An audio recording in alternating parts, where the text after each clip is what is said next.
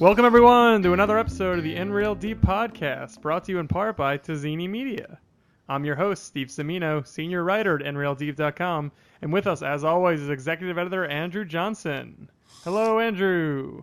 Hey, Steve. I'm still alive. Welcome back. You're back from the from the depths.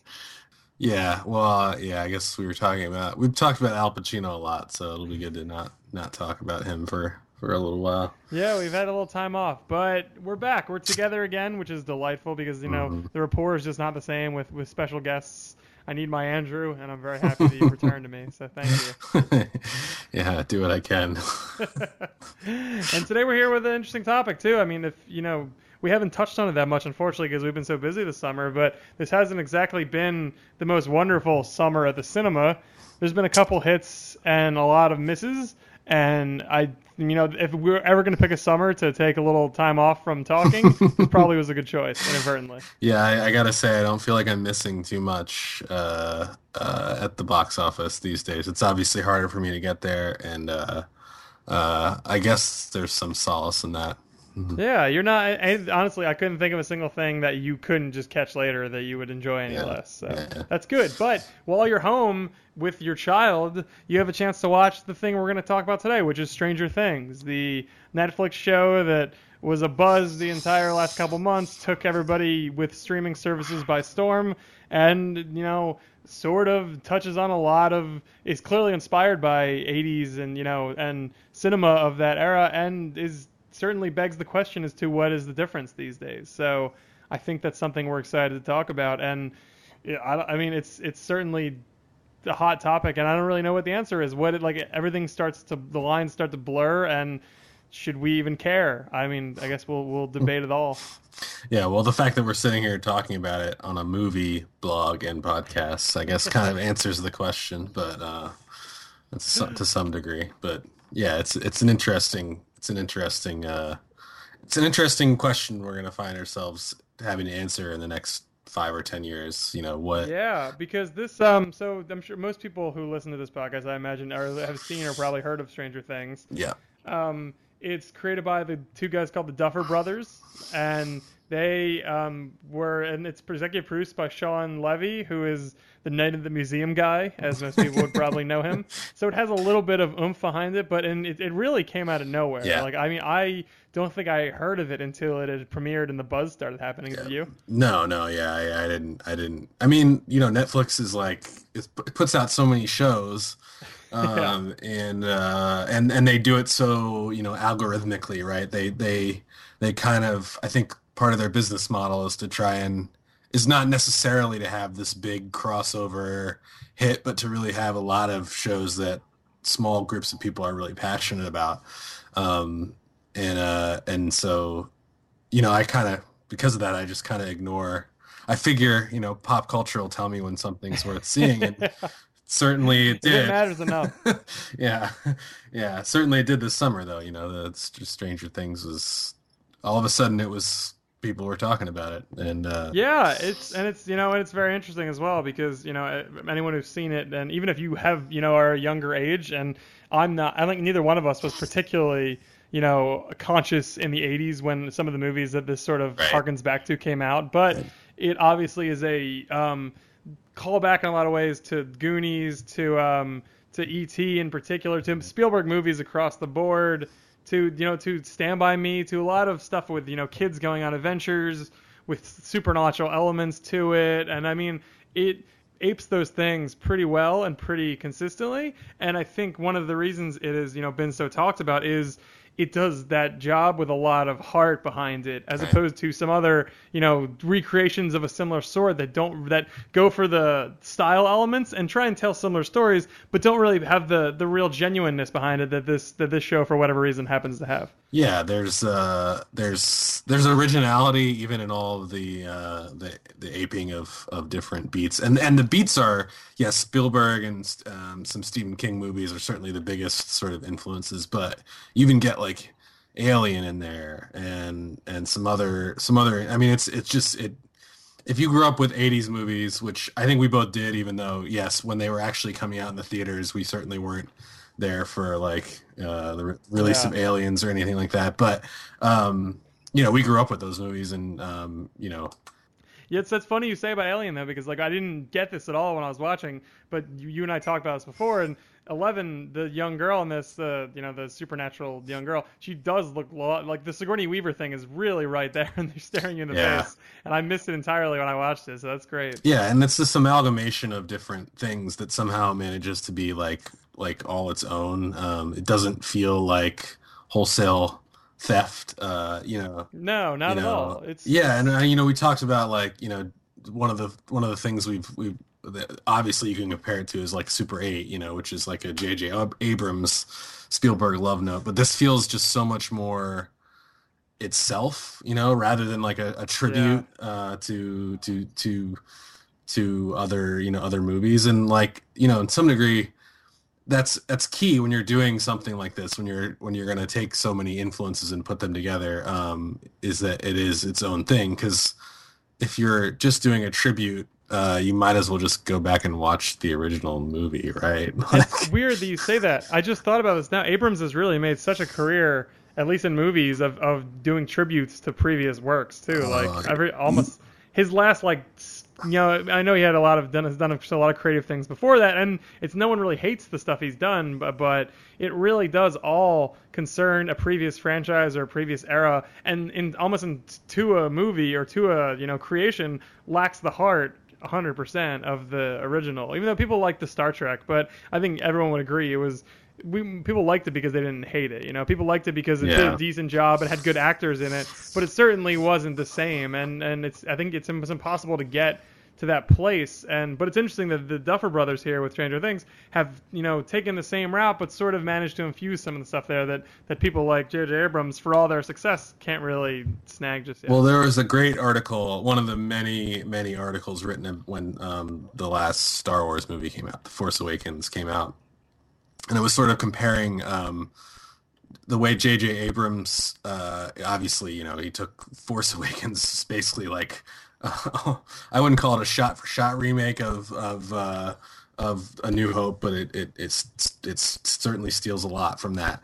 Um, And then it talks about that versus George Lucas, who stole who who stole liberally from other influences but did it more in the way that the Duffer brothers did it, right? So like yeah. you know the the Edgar Rice Burroughs, John Carter stuff, but then he was also taking um, you know all these different all these different influences from all over, bit, yeah, like- exactly, and and combining them, um, and that's to me the difference, and that's why Stranger Things works so well, right? It it it takes all these influences and you know like a like a like fusion cuisine you know it sort Yeah. of mixes them up and, and and makes something better you know than than uh than you know you know someone you know it's it's like the difference between like asian fusion versus like uh you know american chinese food or Yeah, something which like is like, oh, it's the same. We use the same Yeah. ingredients. We make it in the Yeah. same pot. What's the difference? And it's like, well, you're just you're clinically following a recipe. You're Right. not really Right. putting any thought into it. I think that's actually a pretty good comparison. Yeah, and and it's interesting because Stranger Things too, because like you said, Netflix doesn't doesn't seem like their strategy is to go for these major hits. It sort of seems like they stumbled into this one, and it's when you when you think about the cast and how they put it together, like it's it's not surprising that it was such a hit. But the only person anyone has really heard of, Winona Ryder, is Right. the is the mother of uh, Will, the the kid who gets lost and sets the whole thing going, and Right. she's great. She's she's got a one note sort of character that she plays really well, and it's Yeah. almost as if like they knew this was a good spot for her because she was going to act the shit out of this, you know, these scenes that where she's basically just screaming for her son over and over and over again in new and exciting ways. But the rest of it is just like it's just really adorable kids that are really good at hamming it up, and they can- they can be emotive too, and they can get you excited, and and like you know everyone in it is is has it's it's very true to life in terms of like childhood interactions. Like I remember the way end, and there will be some light spoilers here, so if you haven't seen it, sorry. But at the end, when they're like they're celebrating, you know, this adventure they went on, and the you know Will just was literally came back from the dead or from the dead world, and they're all in the, ho- the hospital room yelling about how much fun they had and what like a crazy mm-hmm. adventure it is. I thought that was really great. Like I think that's sort of how kids do look at the world. Is you can't imagine like they had to deal with these harsh realities, and they and they had to at least consider dying a little bit. But once it was all over, it was like a fun game they had. Like I think their little their little brains couldn't probably wrap their heads entirely around it anyway. I thought that was really good.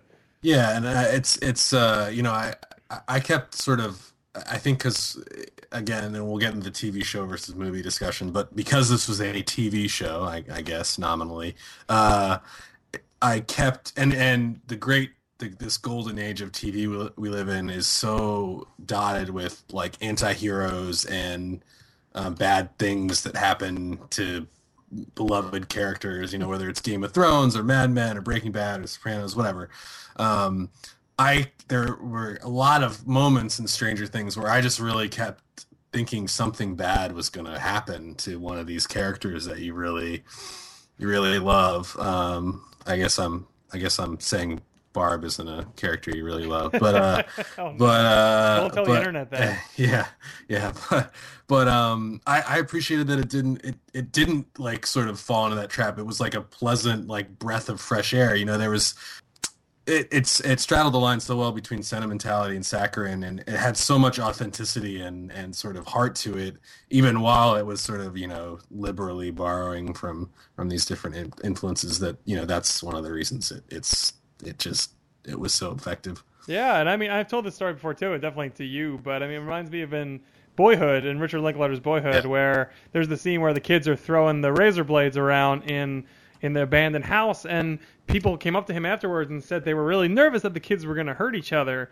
and he mm-hmm. remarked that he was amazed that anyone thought that because yeah. why would these kids get hurt? Like it's just, but we're so tuned in a lot of ways, especially like you said with the current state of television and this being a you know a show consumed as a television show is, even though it's not on TV, but semantics. But we sort of expect the unexpected, or, or expect like on Game of Thrones, anything bad could happen to anybody, and but that would be so out of character with this show. And I think this mm-hmm. show, really, the Duffer Brothers, really knew what they were trying to do, and they had a confidence to them, and I think that really shines through in, in every part of it. Is could it maybe did it need to be eight episodes long? Maybe not. Like it probably could have been cut down. There's probably a little extra, but but it, it still is, you know, really fun, really entertaining, and really well done, you know, popcorn style show. And I think that's, you know, exactly what they're going for. It apes what they were, their influences, and it's just, it, it does really stand out from a lot of the other things that we're treated to now from a tel- on television. Yeah, and it's not like a, I wouldn't say it's like, it's like an awe-inspiring piece of art, uh, you know, like, uh, but it is it is extremely it's extremely polished it's extremely cinematic and i think it's also the type of thing that like like those great spielberg movies that i, I think you could say the same thing about a lot of them um, that they're not maybe superb like it's not like a a Fellini film or something like that. They are like so eminently rewatchable. Like I can totally see myself easily rewatching the first season of Stranger Things like before the next one comes out. Yeah. Um, and and so that's for for what it is. It's like it's it's an A for me. So so yeah, I was I was I was really David Harbour, the guy who plays the sheriff. He was yeah he was tremendous. You know, co- I've heard so many people say coffee morning is for coffee and contemplation. That's a brilliant little introduction. Yeah. And being such a lovable drunk, like you gotta yeah. love the lovable drunk cop. That's not a character that exists yeah. anymore for obvious reasons. But yeah, so, but let's talk about what like how this how we consume this show, how you know we how it differs from a movie, like you know what what that difference will be down the line, because I think that's a really interesting takeaway here. Is you know it's it's again it's cliche to say it. It sounds like we're writing a clickbait for the AV Club or Vulture, but this was sort of the the entertainment of the summer. I would say like it was. Yeah. I you know the, all the big budget movies that all the 200 million, 300 million dollars they spent the at least from like a people in our generation who you know have streaming services and consume the entertainment the way we do this got a lot more buzz than that did. And and so it's just but it's but what is do we need to be so delineative in the future? Do we need to say this is this and that is that? Obviously that's weird for us because you and i both love going to the movies but i also watched a movie called embrace of the serpent uh, about a month ago i missed it because it was a foreign film and it was in theaters for maybe a week even in dc and I what streamed it and it was wonderful. I really enjoyed it, and it didn't take. I mean, would I've loved to see it in a theater? Yeah, but ultimately, I don't. I don't hold it against myself or the movie for right. watching it that way. But what? But just because this is longer, does that mean it's different? Like you know, it's just because it's cut up into different size parts. Like I think it's going to be a really interesting question going forward, is how we sort of classify everything. Yeah, well, I mean, there's a couple a couple thoughts about that, right? Like one, I well, one, I think you and I are probably going to be both fairly small L liberal on this, um, and not really care. Like it's it's entertainment on a screen, and I think the lines are just just getting blurred more and more. Um, but the the whole Netflix thing, or the Netflix, Amazon Prime, whatever, it poses an interesting conundrum because um, they're they're obviously episodic in structure. You go into the menu and you, there's episode one through eight sitting there, right? Mm-hmm. Um, it gives you, which gives you like a convenient bookmark to sort of leave off. And a lot of the episodes on these shows are are like they would be on a on a TV show. You know, they kind of end with a a cliffhanger or yeah, you know, yeah, yeah. Um, that's the sound of a cliffhanger. I'll put in a real sound effect later. uh, but you know, uh, but we also know that Netflix shows are like the whole binge watching phenomenon is is is real, and so like, I mean, that and it's like binge watching in and of itself like sort of blurs the lines between um between a movie and a television because aren't you know I mean, every movie you see, pretty much you binge watch, uh, unless it's unless it's an Al Pacino movie that's three hours long, like we've had to do the last. I got last an hour of heat left as we speak. Yeah. Uh, so when it's when it's meant to be binge like that, uh, is is uh, maybe it's more. I mean, I don't know. I'm like I, I feel like we're having a working session here, but like maybe it's more of a movie anyway because it's meant to be watched almost like all in one stretch, and then the the episodic breaks are really just there to give you um you know a convenient stopping point. Yeah uh, like intermission. Go go to the pee. Go get a soda.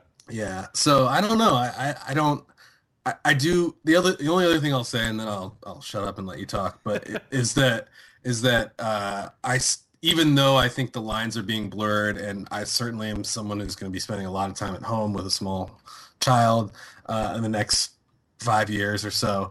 Um, all that said, I do really think there's tremendous value in going to see something in a movie theater because I do think it's just a different experience. Uh, you just consume it in a different way, and so uh, the theater itself, the building, right, is the, the size of the screen, the total darkness. Mm-hmm. That is, that is, I I do think that is still something that defines movies, but you know because of the nature of the business, because of the pe- way people consume them, I don't know that that's I don't know what that's going to be like in five or ten years. I mean, it's already changing with you know the, the, there are fewer movies that that get these broad releases. They stay in the theater longer.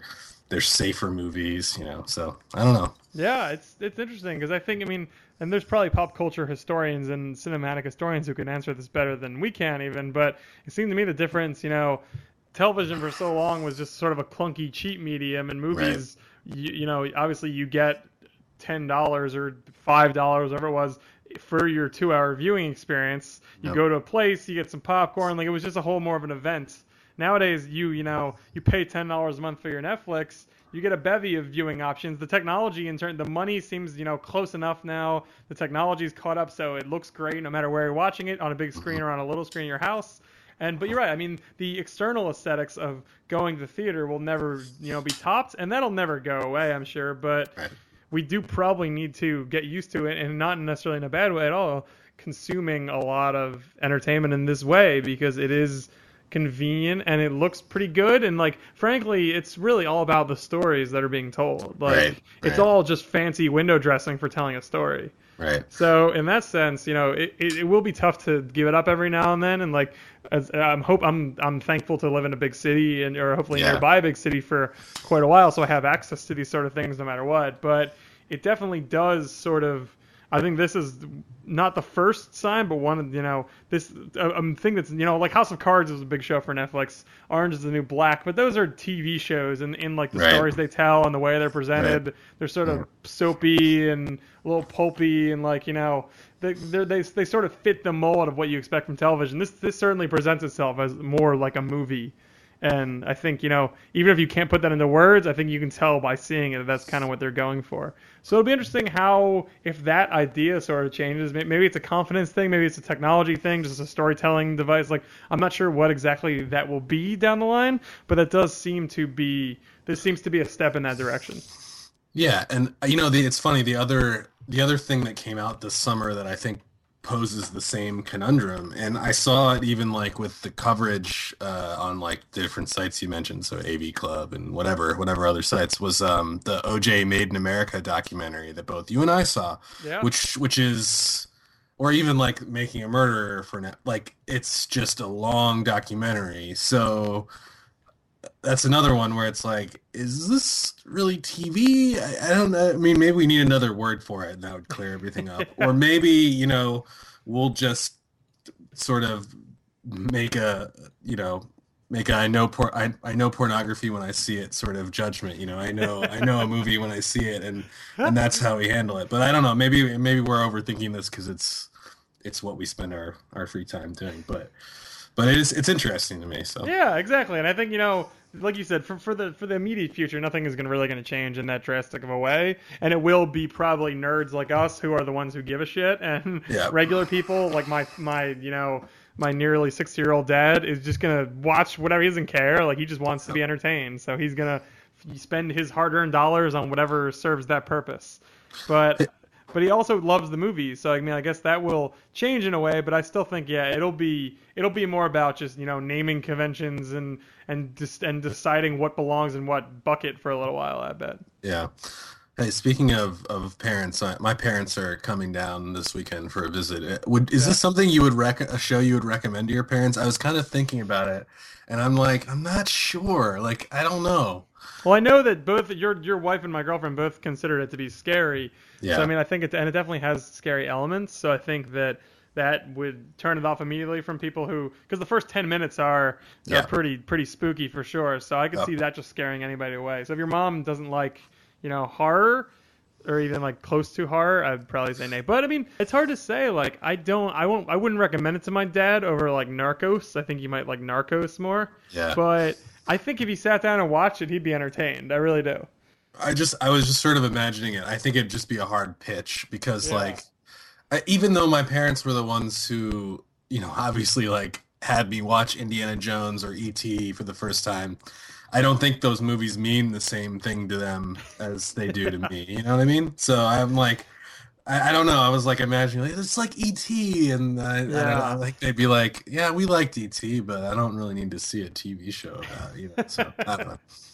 I think that's how they would take it too. I think my selling point would be it's ET on TV, and my dad would be like, "I don't understand what that means." And you instantly turn me off somehow. so yeah, yeah, exactly. Or I'd say it's a bunch of kids running around the woods, and he'd be like, "Why would I want to watch a bunch of kids in the woods?" And I'd say. I, I, don't know. Yeah, Why do you want to watch that?" Well, I wasn't really sure I wanted to watch it when I first heard about it.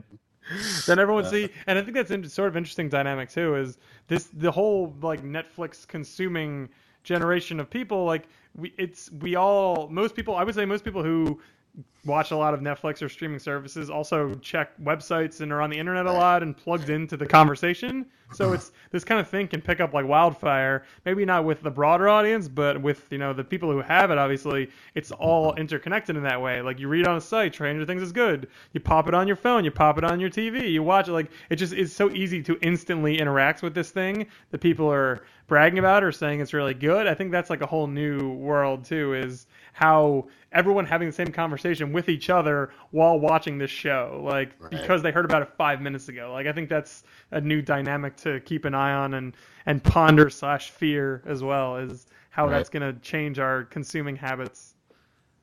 Yep. We'll see. It's, but but again, the the most important thing, in my opinion, I think probably yours as well, is just good, solid entertainment. And you know, you love for things to be high art, and some things certainly are, and hopefully, at least from a cinematic perspective, more things this year will be. But this is do a really good job of keeping you entertained. Everyone, you know, it's it's nice to see something that isn't so big and over promoted do well, as opposed to like something shoved down your throat, as most big summer movies are. And cough, then, cough, you know, Suicide Squad. yeah.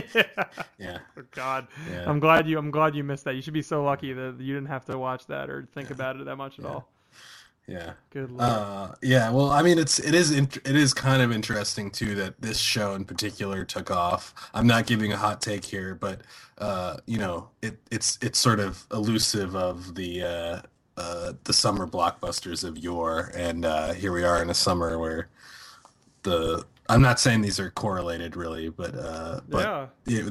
here we are in a summer where the the blockbusters have basically fallen flat since Captain America, and uh, and the big the big uh, the big hit happens to be this nostalgic, Throwback. yeah, throwback. Yeah, and you hope, and, and we've said this a million times before. You hope that there's a lesson learned from somebody on that. That the scale doesn't always have to be massive to be a hit. Like it's if you do something right and good, then you're you you're you know it's still a roll of the dice at that point. But that's a usually a key element in getting something to be successful. So hopefully that's the takeaway. A lot of people not not like be scary or evoke a previous generation, Yeah. but just tell a good goddamn story. There's only there's only so many stories. Like there's not that many types of stories to tell, but there's so many variations. Just like take something that is solid and works and just put some heart and thought into it. Like it's not easy, but there's people who can do it, and I hope that they just get the chance, like the Duffer Brothers did, to to get you know get their shot. Well, and that's the beauty of Netflix too, right? Yeah, that that's true. it opens up way many, way more. You know, they can take a chance. Uh, whereas, you know, even a, even a TV network. I mean, forget about the broadcast networks, but even a even a network like AMC and FX and HBO has to be measured. I mean, they only have so much airtime. You know, Yep. so so they have to they have to they have to have a certain threshold of success, right? Whereas Netflix, you know, they can they can bomb a show. You know, it doesn't like it doesn't really uh, it doesn't really hurt them to do to do that in the same way it does. There's less opportunity costs, I guess. Yeah, and again, that stinks to be a film critic or a TV critic because you have so Yeah. much shit on your plate. But it does help the ones of us who just wait for a good thing and then start watching it. Yeah, it's yeah. it's a good time for that for sure. Yeah, and that's who this is all for. It's not for the critics. So. That's right. Yeah, all you nerdos like us who are listening to this probably have a similar mindset. And hey, we're in we're in an interesting era, so that's always good to know. Indeed, blurred lines. Yes, sir. All right, what can we plug, Andrew, as we head out here? The InReelDeep.com. I don't think we should send people there right now. Here's what everyone should do. Everyone should listen to all the episodes of our podcast. Go back, enjoy Yeah. some out. We're gonna have a new. We're gonna str- try and turn the stream back on at this point. I Yeah. think um, now that the weddings are wrapping up and the world is hopefully slowing down for both of us, we're Yeah. gonna try and start consuming some more entertainment of all sorts. So hopefully that will lead to more opportunities to listen to our glowing voices. Yeah, the podcast and the, the site will be back in better shape soon. And I, I uh, well, we will have. There is stuff there if you can find it. Uh, uh, but you know, pardon our dust in the meantime. Uh, Yeah. I've got We're a not going away. This is not. Yeah. This is just a. This is a brief respite, and then we'll be back creating content for everybody. No, yeah, we've got taxi driver, and then you've got a, uh, I know a ton of stuff. Uh, A lot of good stuff. Hunt for the Wilderpeople. If anyone has not seen Hunt for the Wilderpeople, I highly recommend that. I'm not sure if it's still in theaters, but if you missed it, it's it's one of the best things I've seen this whole year, and I think that uh, Yeah, I think it's coming out on on like DVD and streaming in a couple couple weeks oh, actually. oh, good, that's fantastic. People should see that, and you should go see. I don't know if this is out yet, but Weiner. If you get a chance to see Weiner, that has been in the news again lately for a lot of. There's a great. I, I wrote. I think is a pretty good review of it on the site, and it's a true, the most interesting movie I think I've seen this year, and crazy relevant to what's going on these days, and with talk about privacy and what people should share with the media, and then just this guy and his wife who is intimately tied to Hillary Clinton. It's just endlessly fascinating. Yes, well, the news itself is fascinating. So yeah, I can't I I, can't wait to catch that one. I did see it's on. Uh, it's available for rent now. Oh, So there you go. That's good. yeah, Do it. yep. All right, everybody. Well, as always, thank you for listening. I'm Steve Semino. And I'm Andrew Johnson. We'll be seeing you further on up the road. Adios.